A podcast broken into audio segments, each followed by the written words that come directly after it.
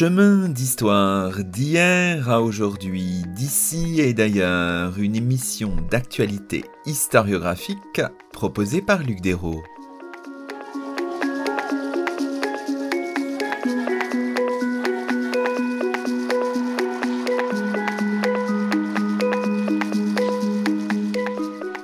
Bonjour à toutes et à tous, c'est le 104e numéro de nos chemins d'histoire, le 23e de la troisième saison, et nous avons la joie d'accueillir à notre micro Stéphanie Binder, chercheuse auprès du département d'études classiques de l'université Bar-Ilan en Israël, Stéphanie Binder qui vient de faire paraître un ouvrage intitulé Tertullien et moi, un livre paru aux éditions du Cerf.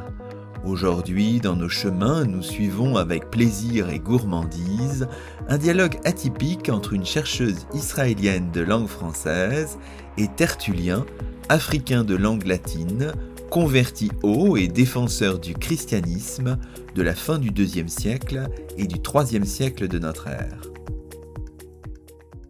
Alors, on va essayer d'abord de comprendre, Stéphanie Binder, de quoi votre livre est-il le nom? Vous le dites de manière très simple à la page 9, j'ai eu envie de revenir sur les rapports que j'entretiens avec mon sujet de doctorat, Tertullien. Alors, essayons peut-être de, faire un peu la genèse de cette envie. On imagine que cette envie était aussi peut-être celle d'un éditeur, les éditions du Cerf. Alors, comment ça s'est fait, ce, ce dialogue? Parce que parfois, on a envie de choses, puis on ne le fait pas. Enfin, voilà, expliquez-nous un peu. D'abord, merci de m'inviter. Euh, je suis très contente euh, de partager mes idées avec vous. Ce titre, d'abord, euh, est un titre qui a été inspiré, par exemple, et surtout par Antoine Compagnon, qui parlait de Proust et moi, de Roland et moi. Enfin, tout ça vient d'une conférence de Roland Barthes, qui hésitait à intituler une conférence à lui Proust et moi. Ensuite, Antoine Compagnon qui a essayé de faire Roland et moi, qui s'est dit que franchement, ça se faisait pas moi, je trouvais que oui, ça, ça, se faisait très bien et Tertullien moi me plaisait beaucoup comme titre. Donc, le titre vient de là. Le pourquoi cette envie? Parce que, effectivement, au CERF, un directeur de collection qui s'appelle Dan Jaffé, qui est aussi historien, voulait que je parle de mon, enfin, de ma thèse de doctorat, qui a été publiée en anglais, qui est une comparaison entre euh, le traité de Tertullien. Tertullien a écrit un traité sur l'idolâtrie pour expliquer aux chrétiens comment ils doivent se comporter dans un, dans un environnement qui leur est hostile, euh, qui a des, des statues partout, des temples partout, des cultes qui mettent en danger leur foi. Et euh, j'ai comparé ce texte à la Mishnah à qui est un texte rabbinique, où, dans lequel les rabbins s'interrogent sur la façon dont les juifs doivent se comporter en milieu idolâtre. Cette thèse de doctorat a été soutenue à l'Université Bar-Ilan en 2009 et elle a donné un livre en anglais chez Brill en 2012. Et quand euh, au CERF, on m'a demandé de répéter ce que j'avais déjà dit, euh, j'ai dit que non, que franchement, j'avais dit tout ce que j'avais à dire et que ça n'était vraiment pas la peine de revenir dessus. Mais qu'en revanche, j'avais bien envie d'expliquer pourquoi, en tant que euh, juive pratiquante vivante en Israël, je m'étais intéressée au texte du premier auteur Tertullien, qui est le premier auteur euh, chrétien à écrire en latin, qui pose les termes de la théologie chrétienne en latin, qui vraiment doit inventer un vocabulaire pour parler du christianisme en latin, et qui est un précurseur. Donc évidemment, il s'appuie sur ce qui a été dit avant lui en grec. Il a lui-même produit des textes euh, en grec, mais il est le premier à vraiment établir une théologie en latin. Il écrit une apologie du christianisme, il écrit contre les hérétiques, il écrit contre les juifs. Il s'adapte, il a beaucoup une palette très très large de textes et il s'adapte toujours à son public et au sujet dont il traite. Donc euh, on peut trouver un peu euh, un peu de tout chez lui selon le problème qu'il a à gérer et dont il veut traiter sur le moment, il est capable de dire euh, tout, puis à un autre moment son contraire. Voilà en gros pour la genèse euh, de ce livre.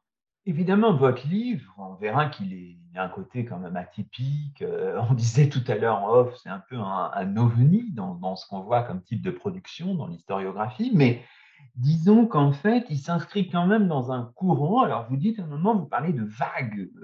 déferlante.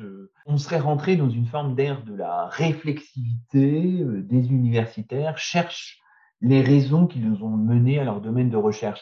Alors, vous présentez ça, on vous sent parfois un brin ironique un petit peu sur ce, ce déferlement.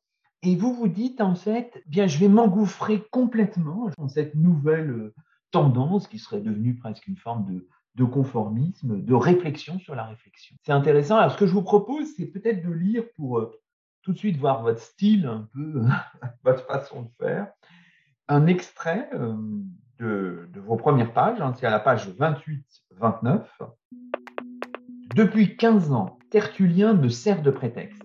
Je me cache en coulisses derrière lui, sa vie, son œuvre, pour penser ce qui m'interpelle de nos jours il est maintenant temps pour moi d'investir le devant de la scène et d'affirmer haut et fort la nature de mes préoccupations. C'est pourquoi mon intention est de revenir sur la vie présumée et sur les travaux de celui qui est l'un des plus importants fondateurs du christianisme tel qu'il apparaît aujourd'hui. Chemin faisant, je mêlerai à son portrait les considérations personnelles qui m'ont fait préférer telle approche plutôt que telle autre. De façon générale, je donnerai un aperçu de ce qui m'a attiré vers cet auteur et des événements de ma vie qui m'ont poussé à aborder certaines questions au cours de mes recherches. Donc on voit bien là l'idée d'une forme d'intrication, un texte un peu hybride. C'est pas forcément facile à construire ça, non? Non, ça s'est fait assez naturellement. C'est vrai qu'on a vraiment l'habitude de ce genre, enfin en ce moment, hein, parce qu'on est vraiment dans la mode, euh, on a l'habitude de ce genre d'approche en littérature, un petit peu moins en recherche, mais ça, mais ça commence quand même. J'ai en tête, je ne vais pas donner de nom, mais j'ai en tête des philosophes qui ont fait ça récemment, qui penchent complètement sur le côté égo. Moi, je voulais vraiment garder cette facette recherche et pas seulement parler de moi. Le but était quand même de présenter euh, Tertullien au grand public parce que Tertullien est un grand inconnu à moins qu'on fasse euh, de la patristique ou des études rabbiniques. Euh, enfin, donc il y avait quand même cette démarche de présenter Tertullien, son œuvre, euh, sa vie, mais on sait vraiment très peu de choses de sa vie. Et en réalité, c'est un peu de là que c'est venu, en disant on ne sait rien, mais moi j'ai vraiment l'impression de le connaître. Mais je le connais pourquoi? Parce que ce que je lis dans ces textes fait écho à des choses que j'ai vécues moi-même. Et en réalité, c'est moi que j'aperçois à travers lui je lui renvoie mes, expériences. Comment, comment est-ce que je peux avoir une idée aussi nette euh, du personnage de Tertullien et de son histoire et de ce qu'il pensait, de ce qu'il ressentait, alors qu'il ne dit presque rien de lui-même? Et est-ce que c'est dur à construire? J'avais beaucoup de choses. Euh, je le dis à plusieurs reprises dans le livre. C'est un ouvrage qui est un peu thérapeutique. Donc euh, j'avais beaucoup de choses à jeter sur le papier pour m'en débarrasser et ne plus le supporter moi-même à l'intérieur de moi de, le mettre à plat et de le pousser loin de moi. Donc ça a été assez, assez naturel de, de le sortir. Tertullien, alors vous l'avez dit, euh, bon, il reste plutôt inconnu du grand public. On n'est même pas exactement sûr euh, de sa naissance. On sait qu'il s'est né vers 150-160, si j'ai bien compris, à Carthage, mort vers 220. Après avoir échappé au martyr et... Euh, Son père centurion dans, dans l'armée romaine en, Afrique.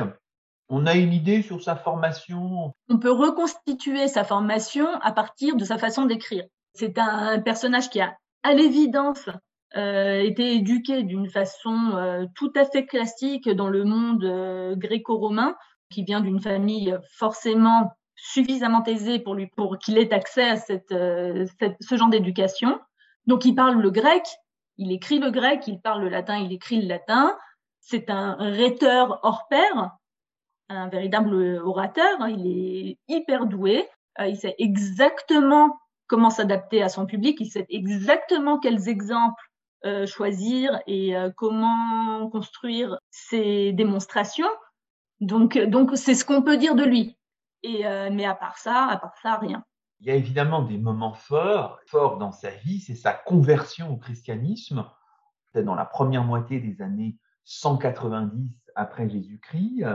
On a fait un certain nombre, on a échafaudé, si je comprends bien, vous lire un certain nombre d'hypothèses sur les modalités de cette conversion, comment ça s'est passé. Il y a plusieurs hypothèses, il y a eu des travaux importants là-dessus, en particulier ceux de de Claude Aziza que vous, citez. Il aurait commencé à suivre les enseignements des Juifs, il aurait reçu sa formation chrétienne dans le cadre d'une église à tendance judaïsante. Les hypothèses d'ailleurs ne s'excluant pas. Enfin, on a des idées. Est-ce que les choses historiographiquement maintenant se sont un peu consolidées, euh, Stéphanie Binder? Non, non, pas vraiment. Qu'il ait des affinités avec le judaïsme, c'est évident. Ma thèse de doctorat était exactement sur euh, cela. La thèse d'Aziza était qu'il a commencé par s'intéresser au judaïsme et que de là, il a évolué euh, jusqu'au christianisme, ce qui était une évolution naturelle à l'époque, puisque le judaïsme a des contraintes qui sont quand même pas euh, anodines, beaucoup de commandements à respecter, une attache à l'histoire juive qui comprend la sortie d'Égypte, qui comprend le don de la Torah, enfin toute cette histoire juive qui n'a pas forcément de rapport avec quelqu'un qui vient d'un autre milieu, d'autant plus que euh, les Juifs sont connus pour embêter les Romains. Le citoyen de l'Empire romain qui vient d'un environnement idolâtre et qui considère que le monothéisme est quand même euh, plus réussi, a plus de choses à proposer, c'est quand même plus facile pour lui de se tourner vers le christianisme qui offre le même substrat moral, les mêmes, les mêmes grandes idées que le judaïsme, mais qui n'exige pas des, choses comme la circoncision, par exemple, qui est non seulement illégale, mais en plus ça fait mal. Donc ça, c'est pour euh, le côté judaïsant. Donc Tertullien se serait intéressé au judaïsme, il aurait trouvé une réponse plus adéquate dans le christianisme. Ce que l'on dit aussi, enfin ce qu'il dit lui-même d'ailleurs, c'est que le, martyr euh, l'a beaucoup impressionné. Et une autre théorie, ça c'est la mienne, euh, mais là, là, on revient exactement sur euh, est-ce que c'est ma théorie parce que je l'ai inventée ou est-ce que c'est ma théorie parce que j'arrive à repérer les indices de cette histoire euh, chez Tertullien parce que l'histoire fait écho à mon vécu. C'est que Tertullien aurait choisi le christianisme pour s'opposer à la romanisation donc, euh, il a trouvé la force de s'opposer à la romanisation en imposant Dieu aux Romains. Maintenant, ça ne veut pas dire qu'il l'a fait de façon, euh, enfin, il l'a pas fait à moitié. Tertullien est un personnage très intègre. À partir du moment où il adopte le christianisme, même s'il le considérait comme un outil, euh, il l'adopte jusqu'au bout, il le défend jusqu'au bout et il le diffuse jusqu'au bout. Pour connaître un peu la pensée de Tertullien, euh, Stéphanie Binder, on a un certain nombre de textes, un volume certain même de textes par rapport à d'autres auteurs, il nous reste que des fragments. On a des traités, des lettres, enfin, on arrive un peu comme ça détricoter sa pensée euh, grâce à un volume euh, livresque important ou pas? Oui, on a, on a énormément de textes. Euh, maintenant, c'est ce que je vous disais tout à l'heure. Tertullien s'adapte à son public, ce qui nous crée, enfin, ce qui crée un véritable problème, puisqu'il adapte ses démonstrations au public et au sujet. Ça veut dire, il est prêt à, emprunter à n'importe qui une idée qui lui paraît juste et bonne et qui fait avancer ce qu'il a envie de dire. Il va grappiller de ci, de là des idées euh, qui font que euh, qu'on peut pas vraiment, on peut pas vraiment le faire rentrer dans une case en disant voilà, Tertullien pense un, parce qu'il pense un dans un texte, mais comme dans le texte d'après, ça va pas servir ses intérêts, il pensera deux. Et euh, on ne pourra pas dire qu'il pense plus un que deux. Ça, ça, dépend vraiment du contexte. Bon, maintenant, on sait que qu'il a quand même un but. Son but, c'est de démontrer que le christianisme est la religion à à adopter, c'est la religion du vrai. Il veut faire des prosélytes. Il veut attaquer les hérétiques et, et leur prouver qu'ils ont tort. Il veut convaincre les Romains qui n'ont pas de raison de persécuter les chrétiens. Il veut convaincre les Juifs que le Messie est arrivé et qu'il n'y a plus de raison de continuer à euh, observer les commandements de la Torah.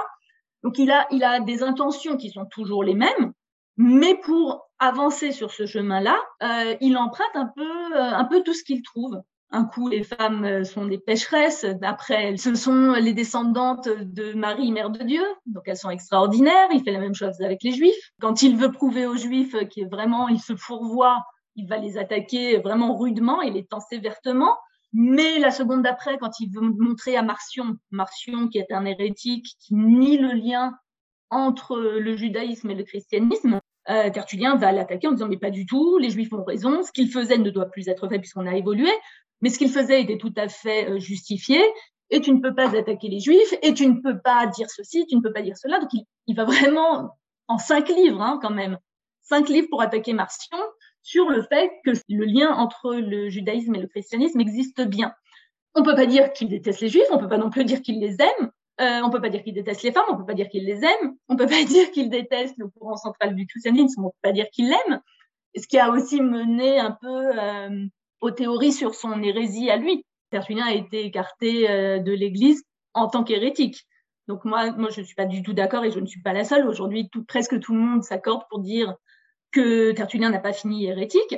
Mais, euh, mais c'est vrai que c'est très très difficile de déterminer la position de Tertullien sur des points particuliers. On connaît l'idée générale, on sait où il va, mais, mais sur cette voie vers son objectif, euh, il grappille vraiment euh, tout ce qu'il trouve et, et qui l'aide à avancer vers son, sur sa voie. Il faut peut-être justement expliquer à nos auditeurs la pertinence néanmoins de votre, de votre thèse. Là, on y revient un petit peu, de votre travail, quand vous avez confronté le traité tertullien euh, de l'idolâtrie et les prescriptions de la, Mishnah, qui devient l'ouvrage de, de référence des premiers rabbins, un texte compilé vers 200, si j'ai bien compris, après Jésus-Christ, il y avait quand même un intérêt, même s'il peut dire euh, une chose et son contraire, à confronter ces deux textes dans le cadre plus général de la compréhension de ce qu'on a appelé le parting of the ways, hein, la façon dont le judaïsme, le christianisme sont devenus deux entités euh, différenciables. C'est exactement la, raison pour laquelle je me suis concentrée sur un texte, parce que si, on commence à tout observer, alors on, se perd. Le déidolatria est très proche euh, du De Spectaculis, euh, c'est un autre texte de Tertullien contre les spectacles.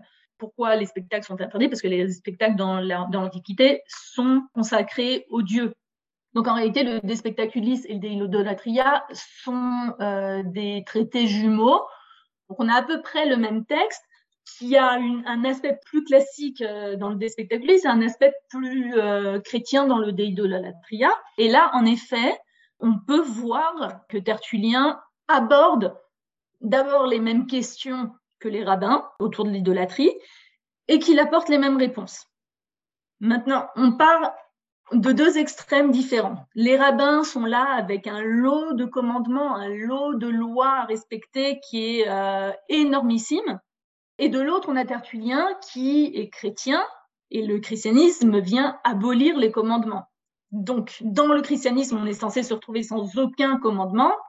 Et dans euh, le judaïsme, on a énormément de commandements. Et ce qui se passe, c'est que chacun de leur côté, les rabbins du leur vont alléger euh, les commandements, ils vont interpréter les commandements de la Torah de façon à ce que les juifs soient aient la possibilité de vivre dans le monde qui les entoure. Parce que si on leur interdit de marcher dans des rues qui portent le nom des dieux, si on leur interdit de passer à côté de temples, si on leur interdit de vendre et d'acheter euh, des choses euh, avec des idolâtres, sachant qu'ils vivent dans un milieu idolâtre, ils ne peuvent pas survivre, ils ne peuvent pas travailler, ils ne peuvent pas manger, enfin ils peuvent rien faire.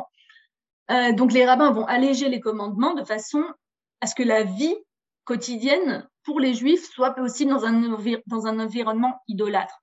Les chrétiens de leur côté sont là sans aucune règle, ce qui fait qu'à un moment, tant qu'on attendait que le Christ revienne sur terre, c'était très bien, mais quand on comprend que ça va prendre du temps et que pour l'instant, il faut euh, vivre une vie de chrétien en milieu, en milieu païen, en milieu idolâtre, et que, que finalement, on n'a aucune règle qui cadre ce christianisme, on n'a rien qui fasse de différence entre le chrétien et le non-chrétien, et que si ça continue comme ça, ben, on ne pourra plus jamais euh, savoir qui est chrétien et qui ne l'est pas. Là, les pères de l'Église, Tertullien n'est pas un père, il n'a jamais été canonisé, donc il n'a pas officiellement le nom de père, mais il est quand même considéré, il fait partie, même ses textes font partie euh, des textes des pères de l'Église. Donc les pères de l'Église instituent un cadre, instituent des règles pour permettre de faire euh, différencier les chrétiens des autres, de leur famille, parce que souvent ils sont convertis euh, du paganisme. Donc faire la différence entre eux, à part dire je crois en Jésus, de faire la différence entre leur style de vie, leur mode de vie et celui du reste de leurs amis, du reste de leur famille. Donc on part de deux extrêmes et les réponses qui vont être apportées, la façon de créer un espace dans lequel on peut vivre euh, son judaïsme, on peut vivre son, christianisme en milieu euh, idolâtre, est le même. C'est-à-dire en allégeant des règles ou en créant des règles, on se retrouve avec le même lot, euh, le même guide finalement, la même façon de vivre, la même façon d'établir des règles pour vivre sa foi monothéiste en environnement idolâtre. Dans le texte de Tertullien particulièrement, on voit une inspiration, enfin on voit à plusieurs niveaux, on le voit déjà au niveau des hébraïsmes, Tertullien est le premier à écrire en latin, donc certains ont voulu dire oui, non, mais ça ne veut pas dire qu'il a eu des contacts avec des juifs, ça veut juste dire qu'il a écrit la même chose que ses prédécesseurs, sauf que ses prédécesseurs ont écrit en grec. Donc s'il traduit du grec en latin, les hébraïsmes sautent. On va pas sur une double traduction, les hébraïsmes ne peuvent plus euh, ne peuvent perdurer. Euh, donc on a ça, on a euh, des références. Alors là encore, les références, pourquoi est-ce qu'il va chercher des références qui sont les mêmes que celles des rabbins?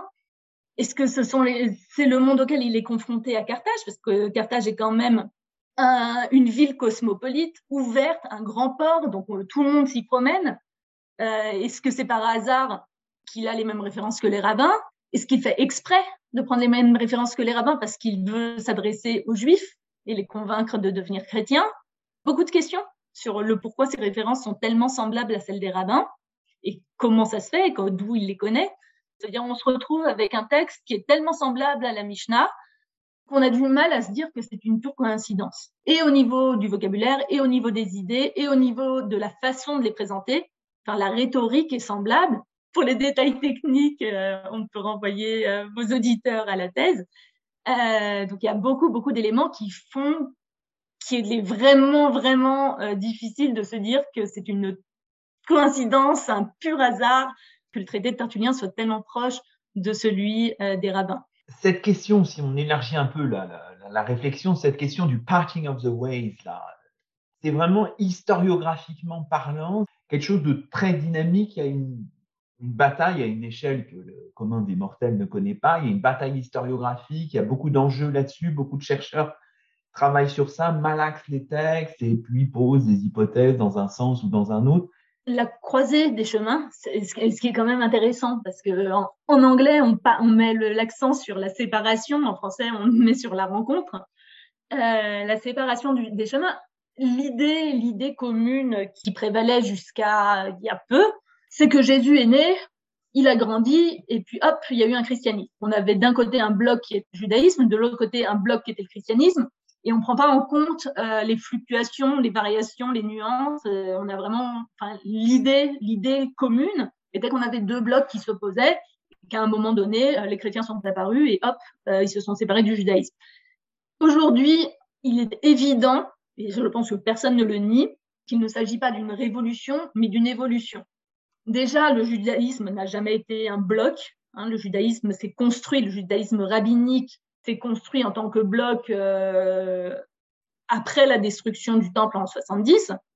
Et ça a pris aussi du temps. C'est pas du jour au lendemain, hop, il y avait un judaïsme rabbinique. Donc du côté juif, on a déjà une évolution qui a commencé à l'époque du Second Temple. On avait plusieurs sectes, on avait plusieurs idées, plusieurs façons d'être juif avec la destruction du temple, une partie des sectes a été euh, annihilée et ce qui en restait a rejoint les pharisiens.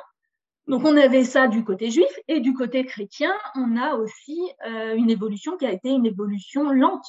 Les chrétiens ne se sont pas réveillés un matin en disant ah ben voilà, nous ne sommes plus juifs du tout. les, les chrétiens qui sont issus du judaïsme ont reconnu Jésus comme Messie, ce qui n'a pas voulu dire que le lendemain, au petit déjeuner, ils mangeaient du porc. Euh, ils sont restés à observer les lois alimentaires, à observer le Shabbat, à observer la circoncision. Maintenant qu'on sait que ça ne s'est pas fait du jour au lendemain, la question c'est est-ce que la séparation a été effective pendant le premier siècle? Est-ce que ça a été au deuxième? Est-ce que ça a été au troisième? Est-ce que ça a été au quatrième? Et là, on a différentes approches. On a des chercheurs qui ne sont pas d'accord entre eux et on a beaucoup, beaucoup de façons de voir les choses.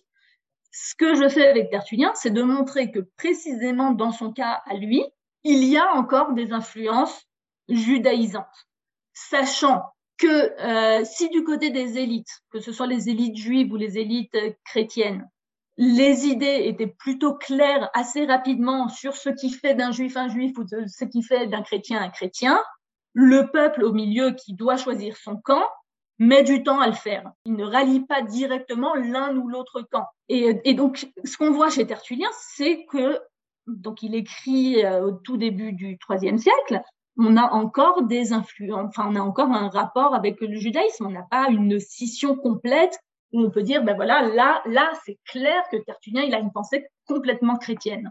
Donc, Tertullien est un cas particulier. Ce qu'on fait, c'est qu'on étudie plusieurs cas particuliers et puis on voit, en accumulant les cas particuliers, l'image qui en ressort. Et qu'au IIIe siècle, la plupart des auteurs ont encore des influences euh, judaïsantes Est-ce qu'il y a encore des idées juives qui se promènent dans leurs textes. À quel point, dans quelle mesure Est-ce qu'elles sont suivies Est-ce qu'eux sont suivis par des fidèles ou pas? Donc euh, voilà, c'est une pierre, une pierre, une petite pierre de plus, un petit caillou en plus dans cette recherche qui est énormissime et qui implique, qui implique beaucoup d'autres questions au-delà de la séparation entre le judaïsme et le christianisme. Parce que quand on dit judaïsme, qu'est-ce que le judaïsme à cette époque? Est-ce que le judaïsme rabbinique est déjà central? Euh, Est-ce qu'il y a encore des sectes comme à l'époque du Second Temple?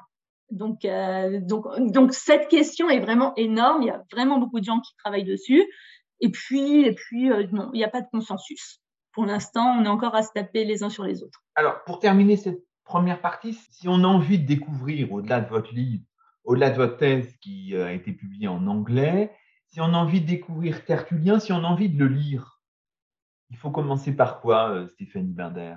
Bah, déjà, Tertullien a été traduit en français, donc c'est très bien pour ceux qui ont besoin de le lire en français. Il faut commencer par quoi? Je dirais par l'apologie euh, il a une apologétique, un texte qui fait l'apologie du christianisme. Apprendre avec des pincettes, parce qu'évidemment, il est là pour dire que les chrétiens sont les meilleurs du monde, qui sont très très gentils, qui se comportent très bien, et puis de dire aux païens que vraiment ils n'ont rien compris à la vie et qu'il ferait bien de se faire chrétien. Donc évidemment, à lire sans se laisser embarquer jusqu'au bout, parce qu'effectivement, le texte suivant sera un peu différent. Euh, mais je pense, je pense que c'est un texte qui est intéressant, qui se lit facilement et euh, qui représente bien euh, la façon dont Tertullien peut mettre toute sa verve à parler du christianisme.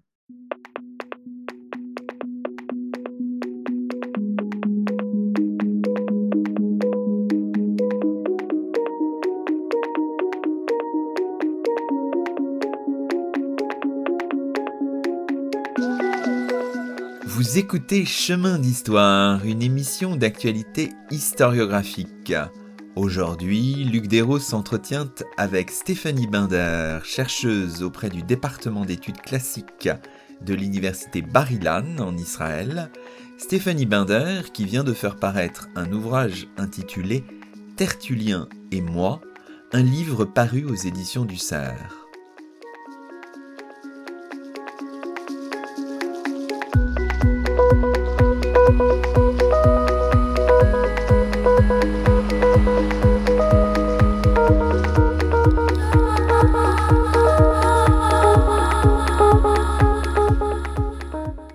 Dans la deuxième partie de l'émission, on peut, en suivant la logique de votre ouvrage, revenir sur quelques aspects de la manière dont se tissent les rapports entre Tertullien et vous-même, euh, Stéphanie Binder, euh, au-delà ou en deçà peut-être même de votre travail universitaire. Et on peut d'ailleurs, on n'est pas obligé de suivre la chronologie du livre. Euh, moi, je voudrais peut-être commencer par un moment qui survient plutôt à la fin de l'ouvrage, c'est votre voyage en Tunisie, peu avant la Révolution, donc on comprend que c'est à l'été 2010. Tous les chercheurs ont vécu un peu ça, c'est-à-dire ce moment où on va sur les traces euh, de son héros, enfin voilà. Et puis, bon, la rencontre, c'est le moment d'ailleurs où il y a des photographies dans votre ouvrage. Vous y allez avec votre, votre famille. On a l'impression que c'est une rencontre un peu euh, inaboutie. Enfin, voilà, vous avez, je ne sais pas si, si, le mot convient, euh, Stéphanie Binder. Ben, inabouti, inabouti, je ne sais pas, mais un peu, un peu bizarre, oui. Je m'étais fait des films, hein, comme on dit. Donc, euh, j'avais dans ma tête un plan de cartage tout à fait euh, établi. Pour moi, Tertullien pouvait mettre ses chaussures et passer d'un endroit à l'autre très facilement. Et puis, c'est vrai qu'une fois sur place, ah ben, c'était pas vraiment comme ça. Euh, le plan n'était pas le plan. Les ruines, ben, il n'en reste pas grand-chose, mais, mais bon, c'est pas. Enfin, quand on visite des ruines romaines, on a un peu toujours la même idée, on voit un peu toujours la même chose. Là, à part euh, les termes d'Antonin qui sont vraiment, euh, bon, là, c'est, on a vraiment des, ruines romaines dignes de ce nom. Euh, le reste des ruines de Carthage, c'est pas, enfin, c'était pas du tout ce que j'imaginais. Les distances n'étaient pas du tout celles que j'imaginais. C'est beaucoup plus grand. Donc, quand pour moi, Tertullien pouvait aller d'un point à l'autre en trois secondes, pas du tout. Et puis surtout, surtout la visite manquée du cimetière de Gamart, le cimetière de Gamart, là aussi, les, chercheurs sont prêts à s'étriper euh, sur la signification. On a un cimetière avec des morts juifs, ça c'est sûr. Euh, est-ce que parmi ces morts juifs, on a aussi des chrétiens? Et là, la question, c'est exactement la question de la séparation euh, des chemins. Comment est-ce qu'on fait la différence à cette époque entre un mort juif et un mort chrétien? Quels sont les symboles qui vont être gravés sur sa tombe? Quels sont les mots qui vont être utilisés? D'autant plus que même les juifs utilisent des mots en grec ou en romain ou en latin et pas tellement en hébreu. Très difficile d'établir qui sont ces morts. On a voulu dire que certains des morts étaient des morts chrétiens, ce qui montrerait que d'ailleurs, s'ils s'enterraient ensemble, c'est qu'ils s'entendaient très bien. De gros points d'interrogation sur ce cimetière de Gamart. Mais euh, c'est vrai qu'on était avant Internet, on n'avait pas euh, nos portables avec euh, facilité d'accès à tout ce qu'on voulait et que je ne l'ai pas trouvé. Quand j'ai pu enfin comprendre où il se trouvait, il était trop tard et j'ai pas pu y retourner. Un voyage un peu perturbant. Alors il y a un moment fort aussi qui est un peu plus tôt dans l'ouvrage, c'est quand vous revenez sur la conversion, on a dit un mot tout à l'heure, au christianisme de, Tertullien et euh, vous dites, comme vous l'avez dit tout à l'heure, que Tertullien a découvert un moteur, une justification en Dieu dont il s'est fait finalement le représentant face à l'envahisseur romain en Afrique. Seul Dieu, comme vous dites à la page 60, plus puissant que tout, pouvait expliquer qui se démène et se met en danger, on comprend très bien. Et là, vous faites le pont avec votre vie personnelle, votre, enfance, et votre intégration, on va dire plutôt douloureuse, dans un collège-lycée public parisien dont vous ne dites pas le nom, à partir de la quatrième, après être passé par une école confessionnelle, et le moment où vous, qui étiez plutôt très, comment dirais-je, très soucieuse d'obéir aux directives, etc., enfin voilà, vous êtes d'une certaine manière rebellée. Dans une lutte, dites-vous, sempiternelle et éreintante au cours du samedi, jour de, Shabbat. Toutes ces années, vous en êtes sorti, vous avez des mots très forts. Hein. vous êtes sorti de toutes ces années, entre la quatrième et la terminale, plutôt meurtri, déçu, désabusé et épuisé, au point de quitter la France, dites-vous encore, pour toujours, je vous cite, et avec des idées, je vous cite encore, pardon pour ma longue question, assez claires sur la sacro-sainte laïcité qui a été, je vous cite, vidée de sa substance, dérive à laquelle vous opposez la situation en Israël, je vous cite enfin, où nul ne prête attention à des signes distinctifs qui participent à la normativité quotidienne, tandis qu'ils sont jugés ostentatoires en France, en reprenant les, les mots de la fameuse loi de 2004. Et voilà, c'est intéressant à la fois le pont que vous faites et les mots que vous avez sur notre sacro-sainte laïcité à laquelle il ne faut pas toucher normalement, mais vous le faites euh, allègrement. J'essaye de revenir aux sources en, réalité. Effectivement, on a plusieurs, plusieurs approches de la laïcité. On a ceux qui vont dire la laïcité vient pour euh, éradiquer toute forme de religiosité et empêcher la chose religieuse. Ça, c'est la laïcité telle qu'on a l'impression que, que les gens la revendiquent aujourd'hui. Mais ça n'était pas, ça n'était pas l'objectif de la loi sur la laïcité. La laïcité est là pour permettre un espace d'interaction neutre qui permettent à chacun au niveau personnel d'avoir son engagement religieux, d'avoir ses croyances, ses pratiques. Et toutes ces personnes avec leur bagage, leur, euh, leur religion personnelle sont capables d'interagir dans l'espace laïque. Euh, la, la, laïcité est là pour permettre à chacun de venir avec sa religion. Hein, il n'y a pas d'autre mot. Chacun est là et chacun est libre de ses choix, libre de sa conscience, libre de sa croyance, libre de sa religiosité. Et c'est ça, pour moi, la laïcité. C'est pas d'empêcher d'être religieux, c'est pas de nier la religion, mais de permettre à chacun d'avoir personnellement, d'observer la sienne. La sienne sans que ça l'empêche de recevoir une éducation, de travailler. Euh, personne ne vient imposer sa religion à l'autre. Chacun a la sienne, et puis tout le monde peut interagir.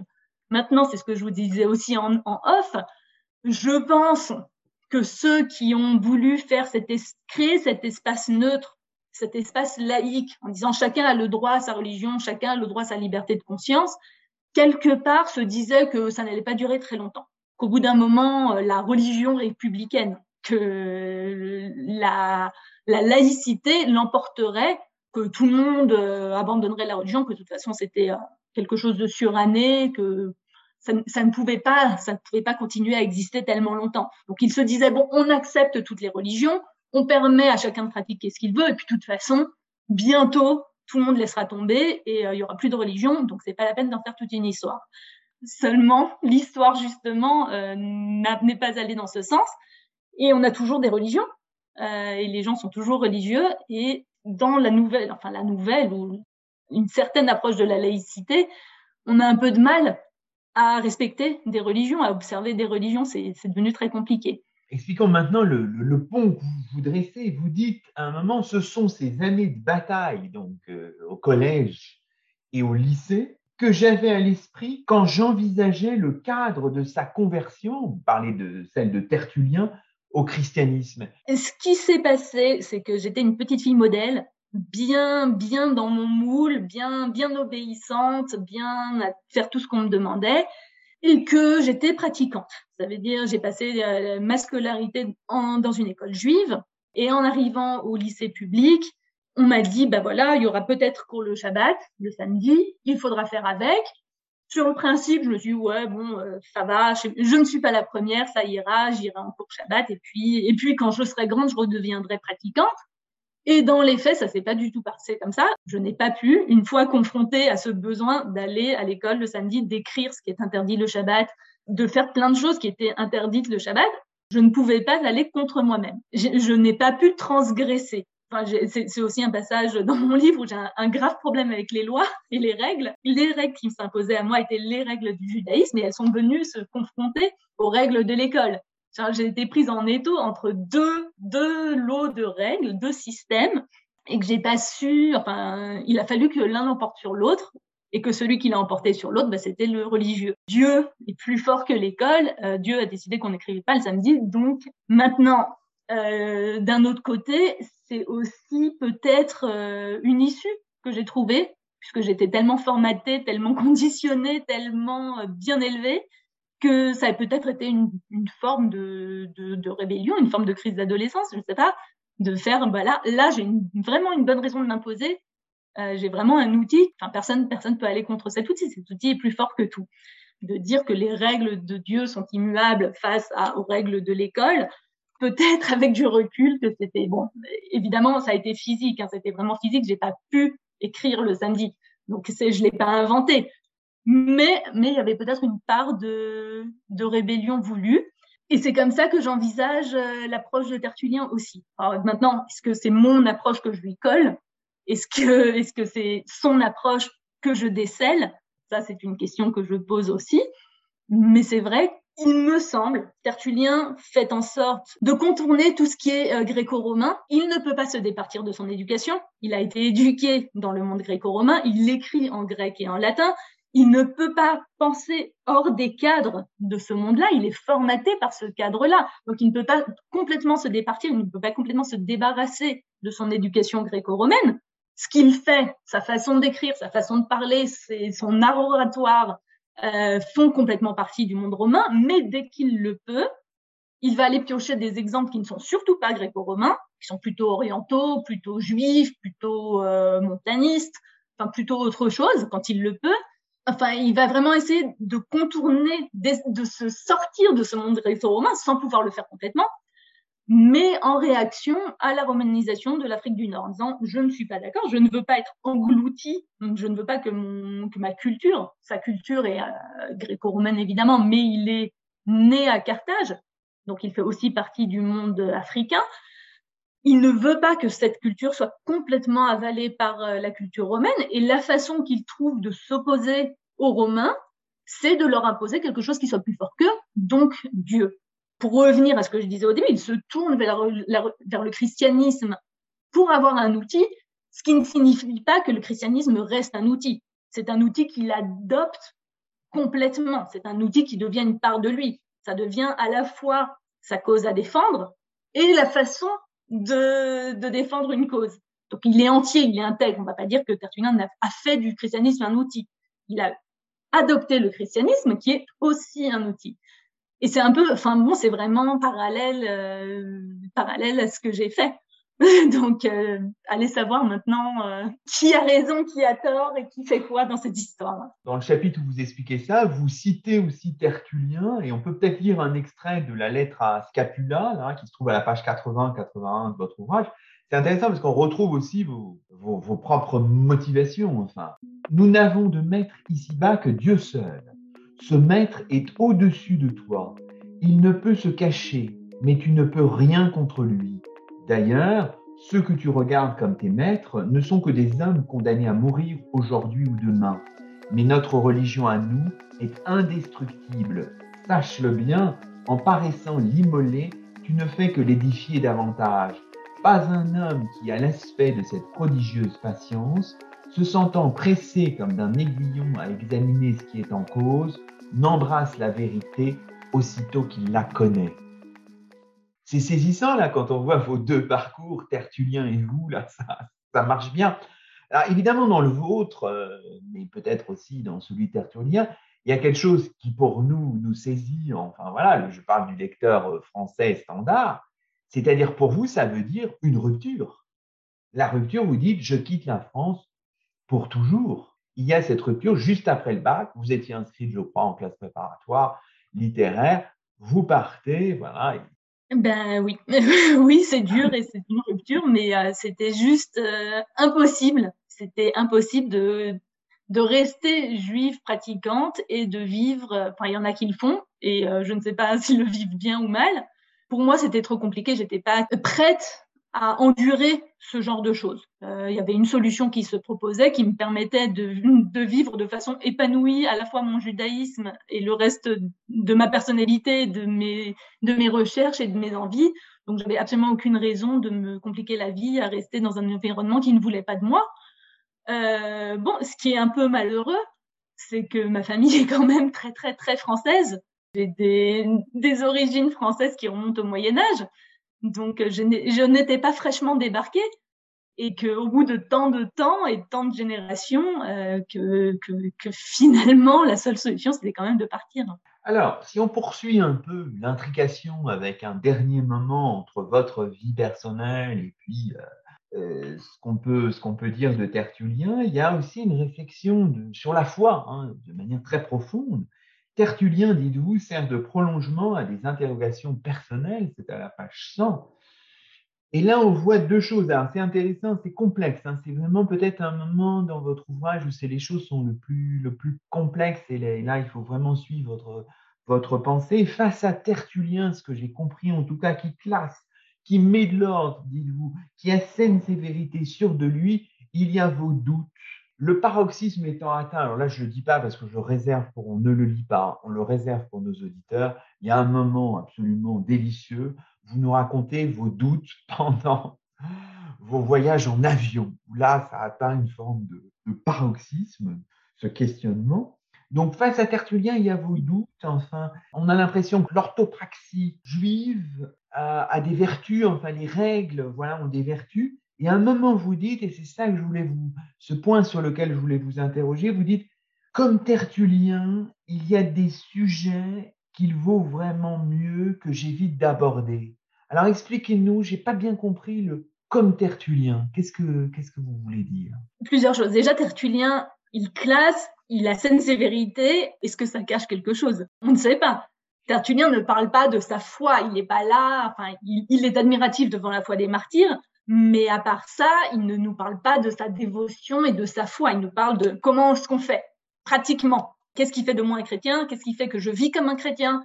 Donc il n'est pas là à s'attendrir et à s'arrêter sur sa foi et sur la contemplation de Dieu. Très peu. Donc je ne sais pas ce qui se passe du côté de la foi de Tertullien. Euh, est-ce qu'il a la foi ou est-ce qu'il cache sa foi par, euh, par ce cadre qu'il crée? Donc on disait que Tertullien s'adapte à son public et s'adapte au sujet qu'il traite. Et ce qu'il fait aussi, c'est qu'il évite certains sujets. Étant donné qu'il veut guider et imposer des règles, il essaye euh, de doser ses exigences. C'est-à-dire qu'il sait qu'il y a des domaines dans lesquels il peut être intransigeant et qu'il sera suivi. Il y en a dans lesquels il teste en se demandant, bon, si je dis ça, est-ce que je vais être suivi Est-ce que les gens vont se désespérer et euh, enfin perdre la foi et abandonner tout christianisme à cause d'une exigence un peu trop sévère? Il y a des sujets où il sait que ce sera le cas, que s'il demande des choses qui sont trop extrêmes, personne ne le suivra. Donc il y a certaines questions, certains, certaines activités dont il ne traitera pas du tout, qu'il n'abordera pas du tout en disant là j'ai aucune chance, euh, c'est perdu d'avance, donc donc on va même pas en parler. Et c'est un peu c'est un peu ce que je disais, il y a des, vraiment des choses qui des sujets qu'il vaut mieux que j'évite d'aborder. C'est parfois parfois il vaut mieux éviter de poser certaines questions. Euh, et bon et ça ça pour revenir à la comparaison avec euh, les rabbins, les rabbins font la même chose ils, ils, essayent de doser, ils essayent de trouver un équilibre entre trop en demander et perdre tout le monde, ne pas en demander assez. Et là, dans ce cas, ben, on sait plus, on voit plus la différence entre euh, ceux qui sont leurs fidèles et ceux qui ne le sont pas. puis il y a des sujets où vraiment euh, on laisse tomber, c'est vraiment pas la peine d'en parler parce que ce serait une catastrophe. Une catastrophe parce que si on en exige trop, tout le monde va nous dire non. Et là, on a tout perdu, on a perdu sur toute la ligne. Quand est-ce qu'il faut lâcher du lest? On a vraiment besoin de lâcher parce que sinon, et, donc faire des concessions, trouver un terrain d'entente en disant bon, il y a des choses sur lesquelles auxquelles on peut vraiment pas renoncer, parce que si on y renonce, alors là, on n'a plus aucun cadre. Un chrétien n'est plus un chrétien, un juif n'est plus un juif, euh, tout le monde est pareil. Donc là, ça marche plus du tout. Euh, et là, tout le monde sera d'accord, parce qu'on sait bien si on a choisi d'être chrétien, si on a choisi d'être juif, c'est pour appartenir à une communauté. Donc certaines définitions sont euh, immuables, on peut vraiment pas, vraiment pas y renoncer, vraiment pas passer à côté. Et puis il y a des choses qui sont moins essentielles, qui sont pas vraiment une nécessité. Et là, on peut réinterpréter les textes, trouver des solutions, essayer, essayer d'aller vers euh, le fidèle pour lui rendre la vie plus, plus facile. C'est ce que je cherchais à dire. Et puis bon, euh, que oui, qu'il y, a des sujets dont il vaut mieux pas parler. Ultime question peut-être, Stéphanie Binder. Euh, pour clôturer notre entretien, donc là, vous publiez ce texte aux éditions du CERF. On a l'habitude un peu de poser cette question. Quel est votre, quel est votre chemin maintenant d'histoire, là, après ce, ce, moment réflexif? Ce volet-là est un, est un peu le volet qui, qui vient clore le chapitre euh. Ce que je fais maintenant, je suis plutôt sur euh, les auteurs euh, grecs et latins, enfin, qui écrivent en grec et en latin euh, de l'époque d'Auguste. Ben, je m'éloigne pas complètement non plus du sujet, qui écrivent sur les juifs euh, leurs coutumes et euh, leur pays. Donc on a beaucoup beaucoup de textes euh, de d'auteurs euh, grecs et, et, romains qui écrivent sur les juifs et le judaïsme et, c'est ce que c'est ce, ce qui m'intéresse en ce moment c'est là-dessus que je travaille en particulier sur Nicolas de Damas. Ben, merci beaucoup Stéphanie Merci à vous. C'est ainsi que se termine le 104e numéro de nos chemins d'histoire, 23e de la troisième saison. Aujourd'hui, nous étions en compagnie de Stéphanie Binder, chercheuse auprès du département d'études classiques de l'université Bar-Ilan en Israël. Stéphanie Binder qui vient de faire paraître un ouvrage aussi atypique que passionnant, un livre paru aux éditions du Cerf et intitulé Tertullien et moi. Toutes nos émissions sont disponibles sur la plateforme SoundCloud et sur le site chemindhistoire.fr avec un S à chemin. À très vite pour un nouveau rendez-vous radiophonique. Que la force historienne soit avec vous.